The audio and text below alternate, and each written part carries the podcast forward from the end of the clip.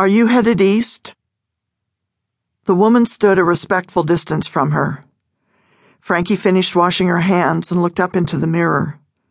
The woman behind her was easily sixty. Although her face was carefully made up and her ash blonde hair was cut in a short bob that framed her face nicely, it was the look of someone hanging on at the edge of something, something she didn't want to know.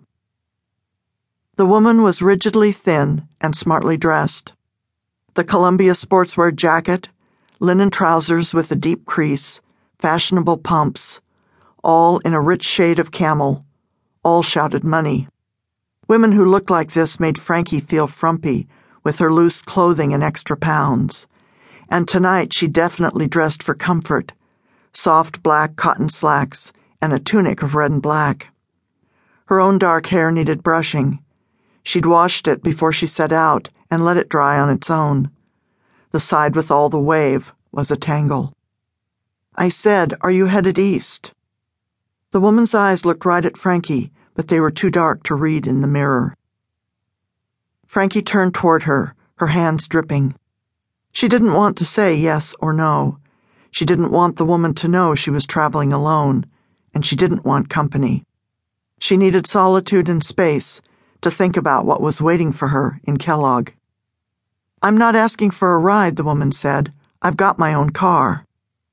She held up a computerized key as proof, the kind of key to something big and expensive.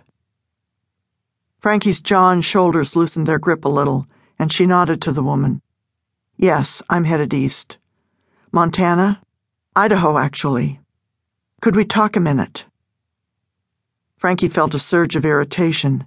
She'd been on the road for nearly two hours, and she was already weary. She'd stopped at the rest area outside the Dalles, hoping there'd be a coffee stand, but the welcome station was closed. It was 8:30 and the end of August dark was coming on. But she didn't want to be rude, and what difference would a few minutes make anyway? She could be kind to this woman. Maybe it would soften her heart toward Lola. The woman followed Frankie out of the restroom, and they stood next to the big map display. She took a small flask out of her coach bag and took a swig. The fumes reached Frankie, and a familiar irritation flashed through her. She pushed it down. A minute passed, maybe more, and the woman said nothing, just fidgeted with her handbag.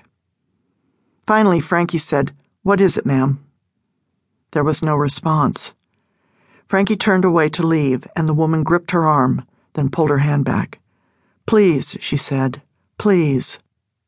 Frankie turned back toward her.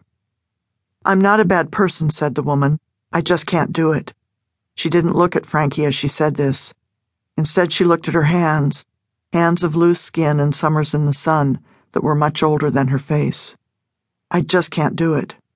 I don't know what you're talking about. I don't know how. Frankie sighed. How can I help you? Thank you, dear, the woman said, and she touched Frankie's arm again. Then she reached into her bag and took out a blue velvet pouch and a manila envelope and handed them to Frankie. Wait here, and thanks.